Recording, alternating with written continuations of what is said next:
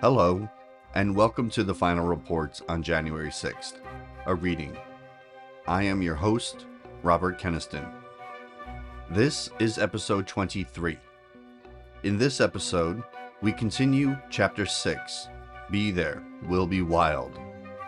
Reading this portion of the report is Holly Pitrago.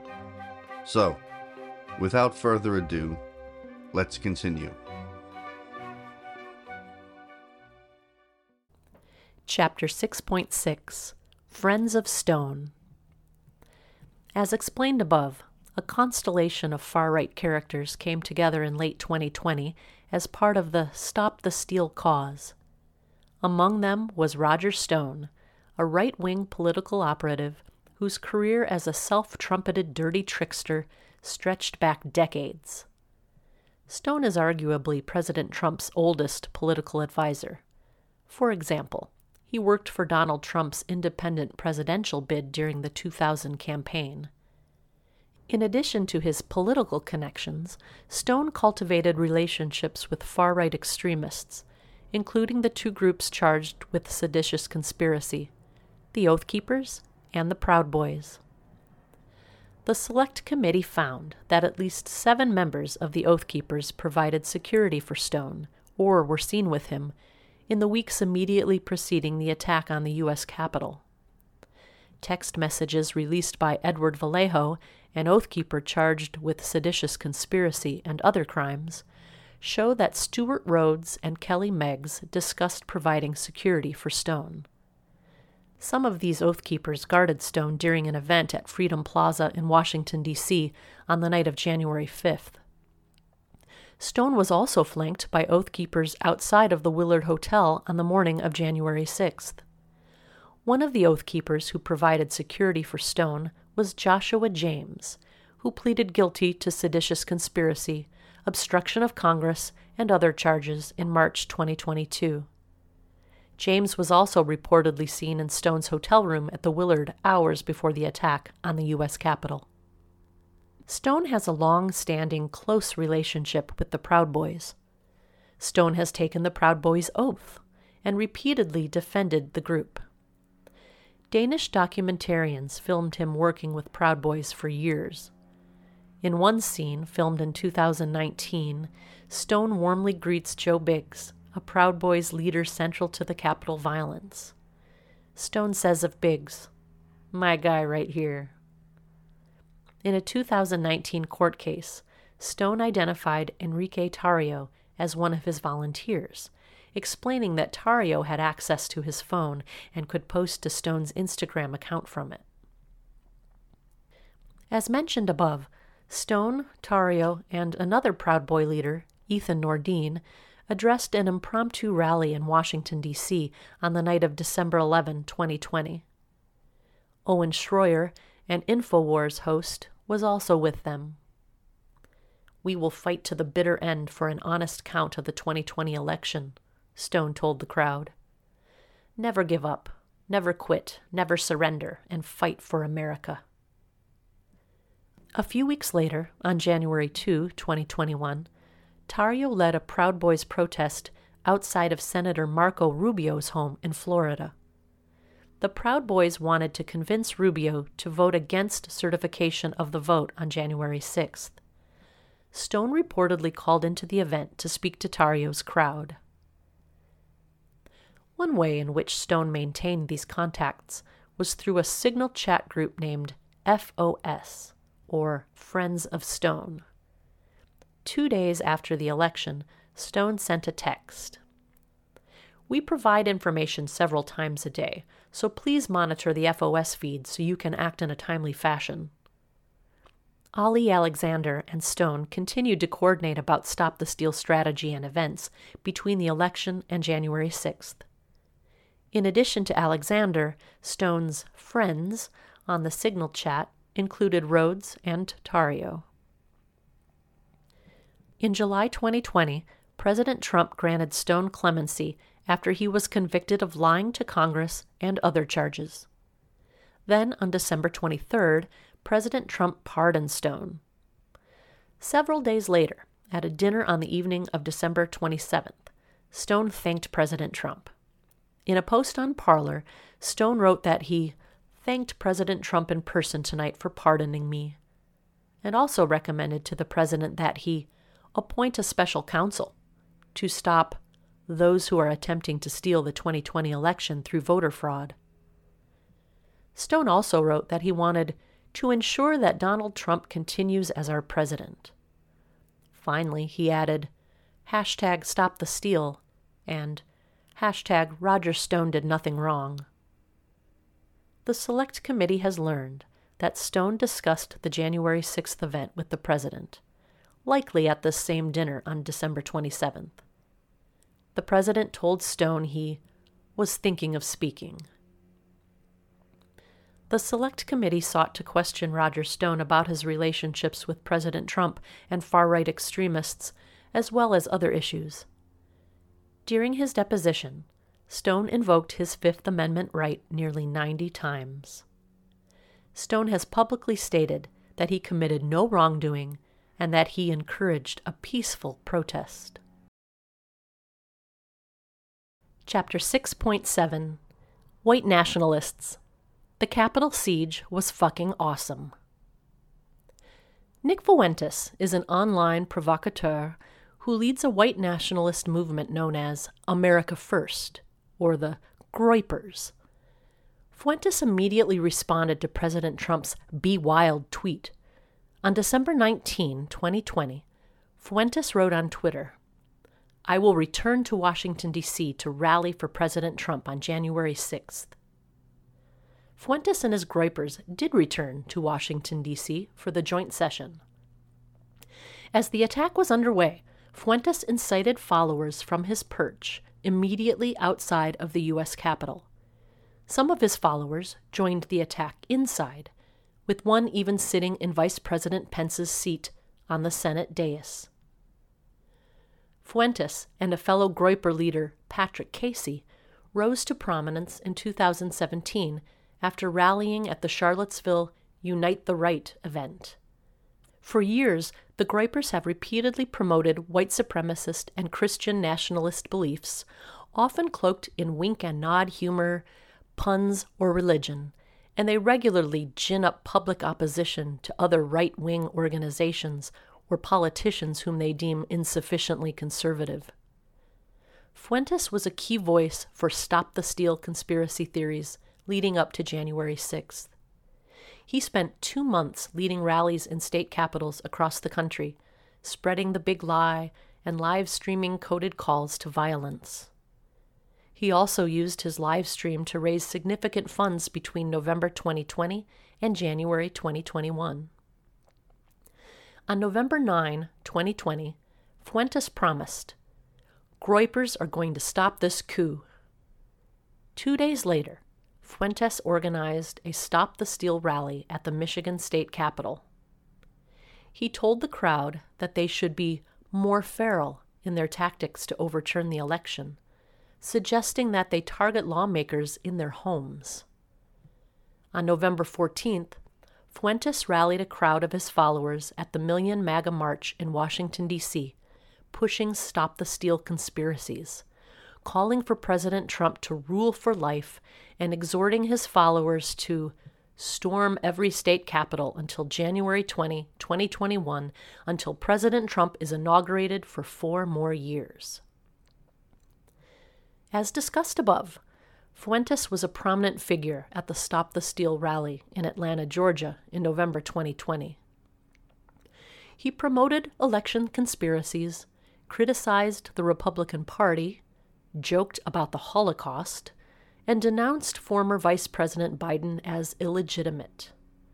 Fuentes also suggested his followers intimidate politicians in their homes.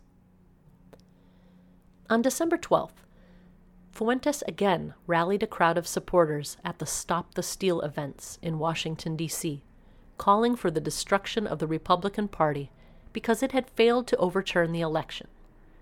As others spoke at the Jericho March rally, Fuentes headlined a Stop the Steal protest just a few blocks away. On January 4th, Fuentes suggested that his followers kill state legislators who don't support efforts to overturn the 2020 election. As discussed in Chapter 2, President Trump and his surrogates were pressuring state legislators at the time to do just that. Fuentes complained that his side had no leverage. Fuentes then asked, What can you and I do to a state legislator besides kill them? He then quickly added, Although we should not do that. I am not advising that, but I mean, what else can you do, right?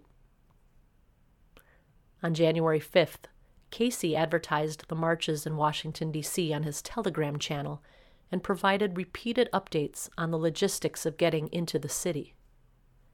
Casey also spoke to his followers about the next day's rally on a live stream on DLive. As discussed in Chapter 8, the Groypers clearly played a role in the January 6th attack. They even planted their flag in the inner chambers of the U.S. Capitol. Fuentes crowed about the attack the day after, tweeting, The Capitol siege was fucking awesome, and I'm not going to pretend it wasn't.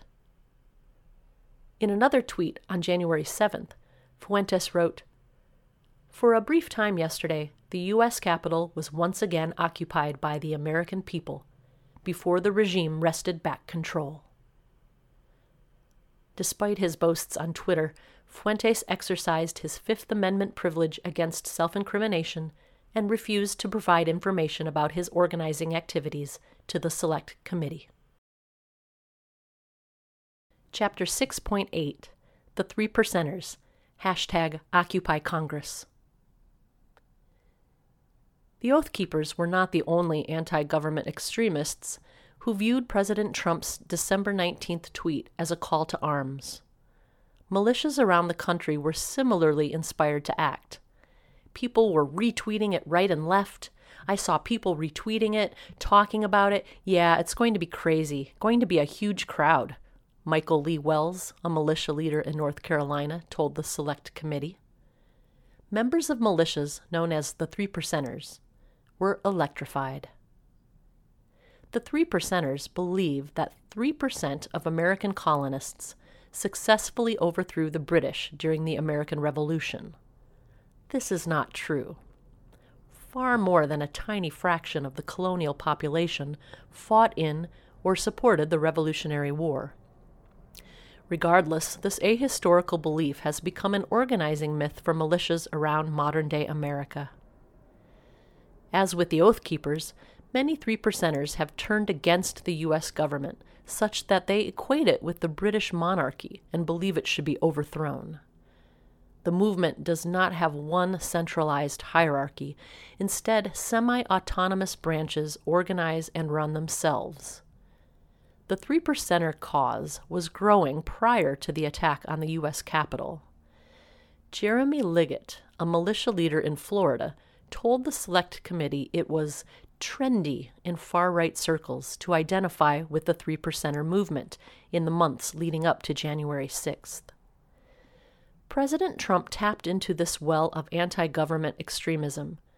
The president's repeated insistence that the election had been stolen resonated with militia members who were already inclined to believe in shady political conspiracies. The president's December 19th tweet mobilized three percenters around the country. Suddenly, they had a focal point for their anti government beliefs. The joint session of Congress on January 6th. Court filings and other evidence reveal that three percenters immediately began planning for violence after President Trump's Be Wild announcement.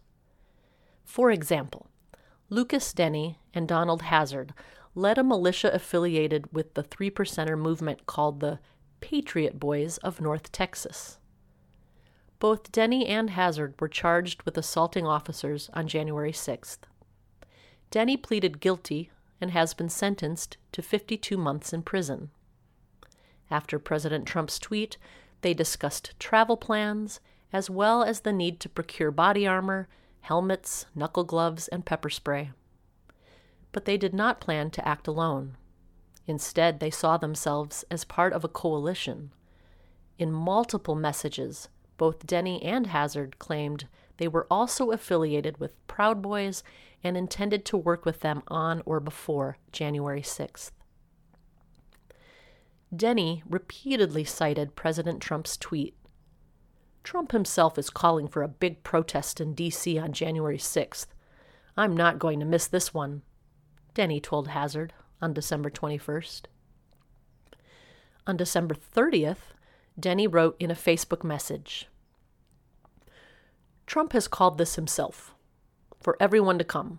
It's the day the Electoral College is supposed to be certified by Congress to officially elect Biden.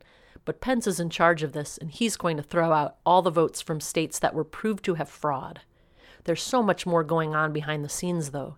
That's why he's called this rally for support. Trump will stay president. As this message indicates, Denney was well aware of President Trump's multi part plan to disrupt the transfer of power. He thought that Vice President Pence had the power to throw out electoral votes just as the president demanded. In other messages, Denney claimed that President Trump wanted militias to descend on Washington, D.C., so they could serve as a security force against a perceived threat from Antifa and Black Lives Matter on January 6th. Additional messages between the two reveal their intent to march on the U.S. Capitol. For instance, Denney attempted to post two banners on Facebook that advertised events on January 6th. Both banners contained the hashtag Occupy Congress. The pictures contained images of the U.S. Capitol and referenced the Great Betrayal. One of them read, If they won't hear us, and they will fear us. In another post, Denney wrote, I can't wait to be in the middle of it on the front line on the 6th. Curiously, Denney had also heard a rumor that President Trump would march with them. On January 4, 2021, he stated in a Facebook message Things are going to be happening here. Trump is going to be speaking to everyone Wednesday, January 6, before everyone marches to the Capitol. Rumor has it that he may march with us I'll tell you more when you get here on where to be Wednesday and what time so you have the best seats.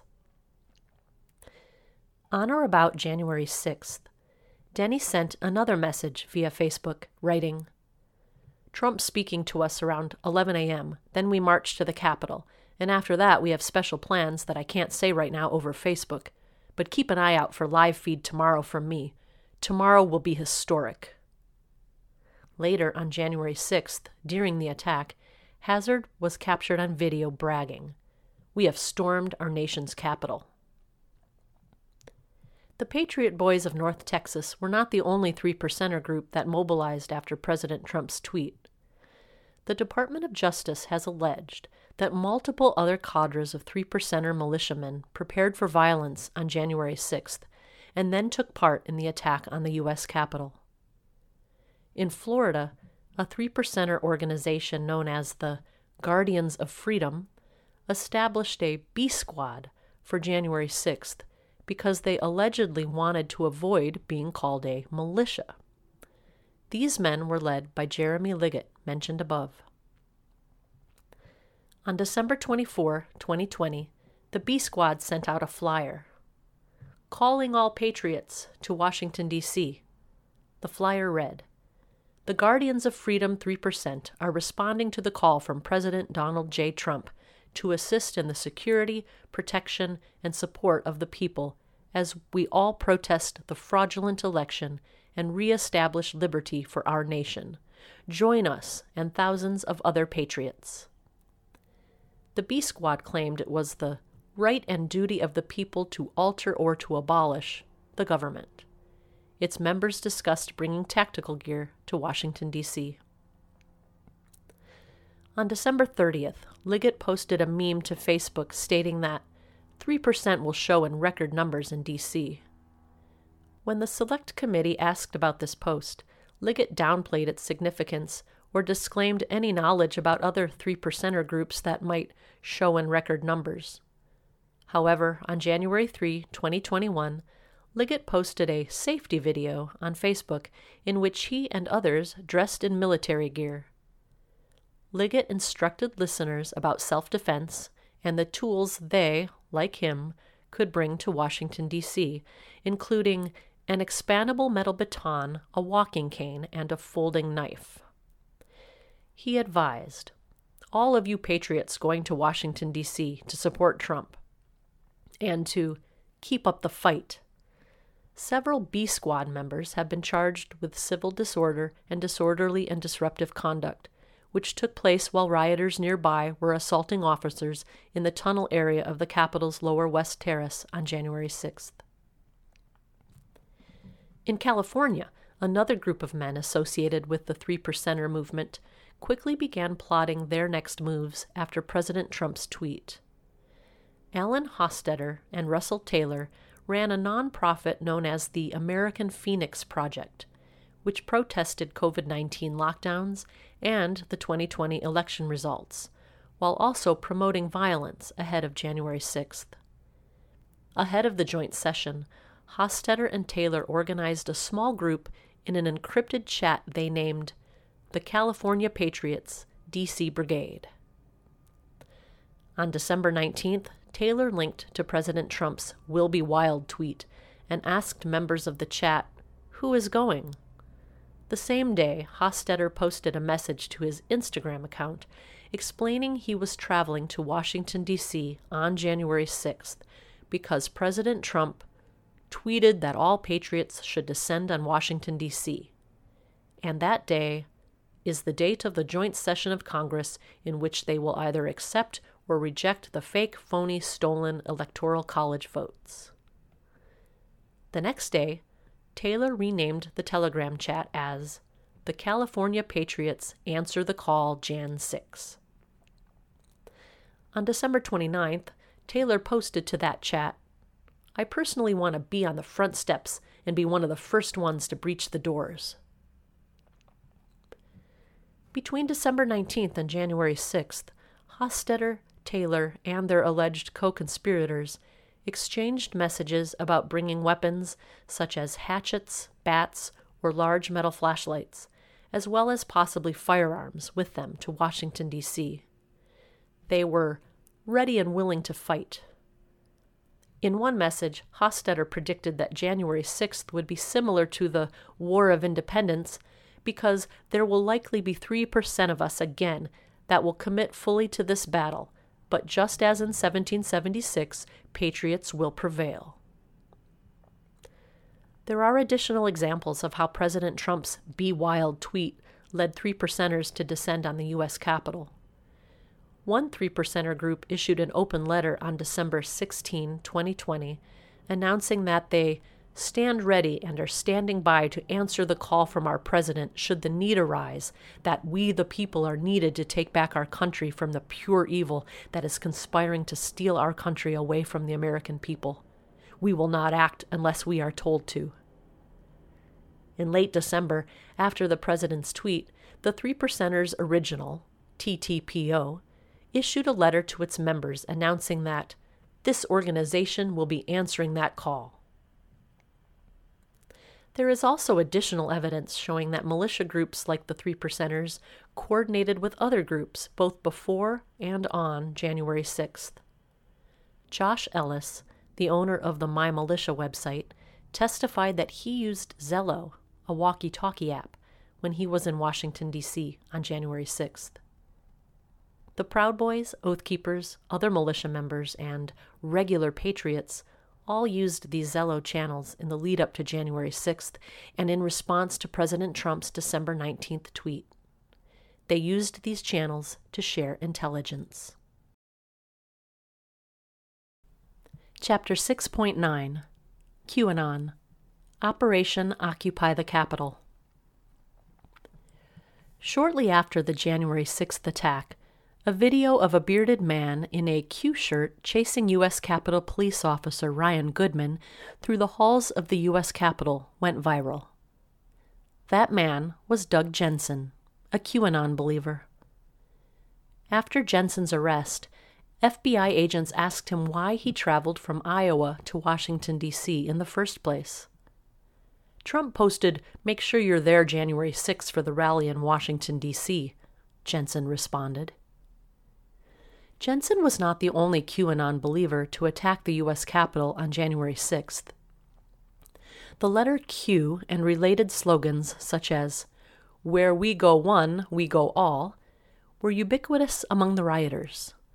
They were visible on shirts, signs, and flags throughout the crowd.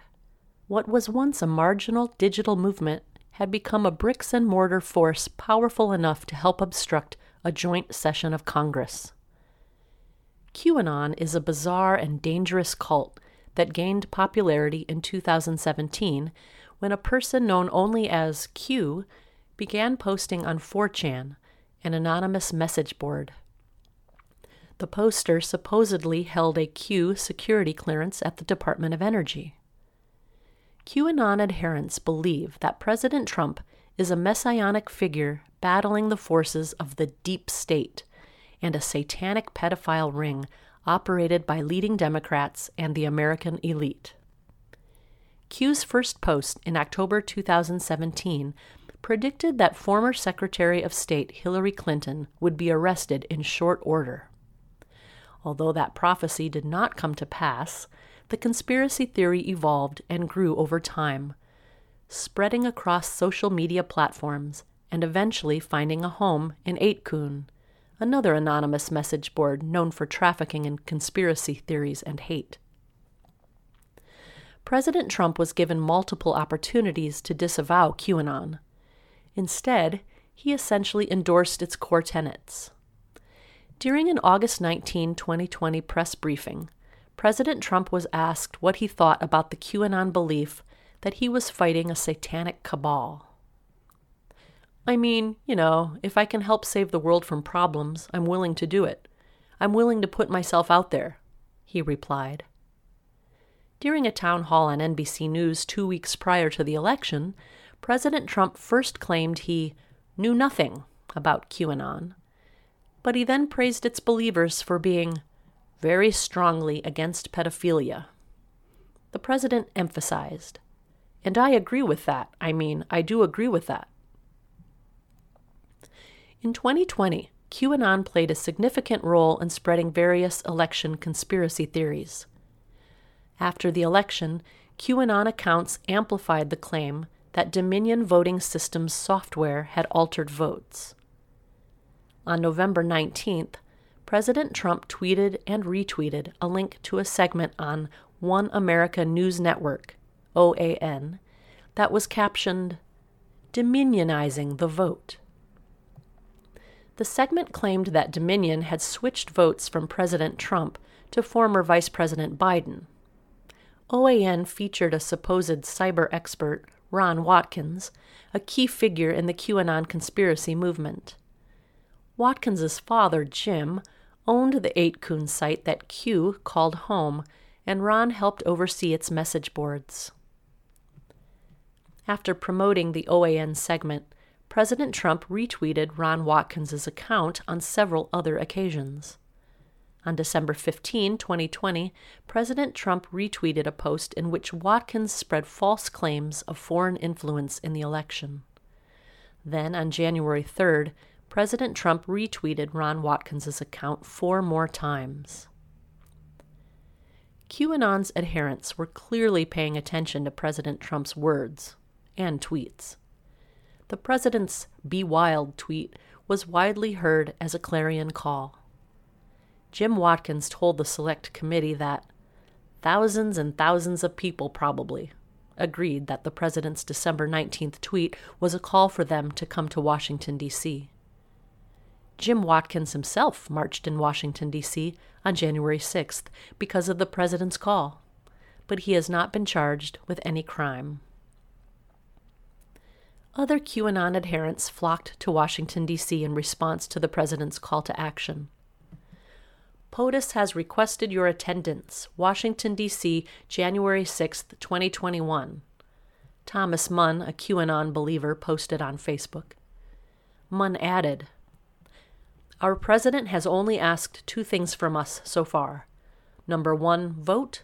Number two, January 6, 2021.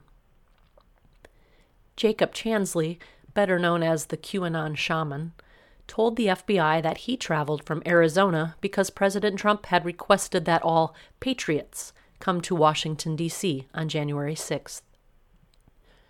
During the investigation, the Select Committee learned that the QAnon conspiracy theory often overlaps with other extremist beliefs. Stewart Rhodes of the Oath Keepers testified to the Select Committee that he's not a Q-tard and not a follower of Q at all. However, Rhodes cynically exploited QAnon for his own purposes. The Oath Keepers' website and text messages were littered with QAnon phrases. Nick Quested, a filmmaker who shadowed the Proud Boys, often heard QAnon themes in the Proud Boys' private discussions. As January 6th drew closer, multiple posts on the QAnon linked website 8kun indicated that violence was imminent. You can go to Washington on Jan 6 and help storm the Capitol, one user wrote. This same user continued As many patriots as can be, we will storm the government buildings, kill cops, kill security guards, kill federal employees and agents, and demand a recount.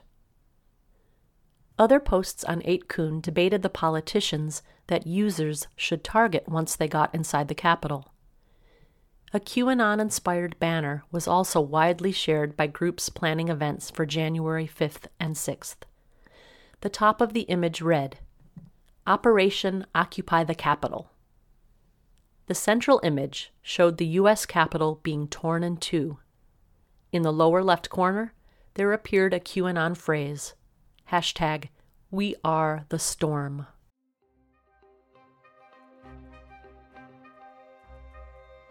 This podcast has been a production of 2008 Studios under a contract with SAG AFTRA. Casting support services has been provided by Breakdown Services. The recordings herein are property of 2008 LLC. Any inquiries to collaborate or contact can be sent to info at 2008.com. That's info at 20-08.com. If you enjoyed what you just heard, please feel free to share this podcast. And, of course, please subscribe to be updated on future episodes. Thank you for listening.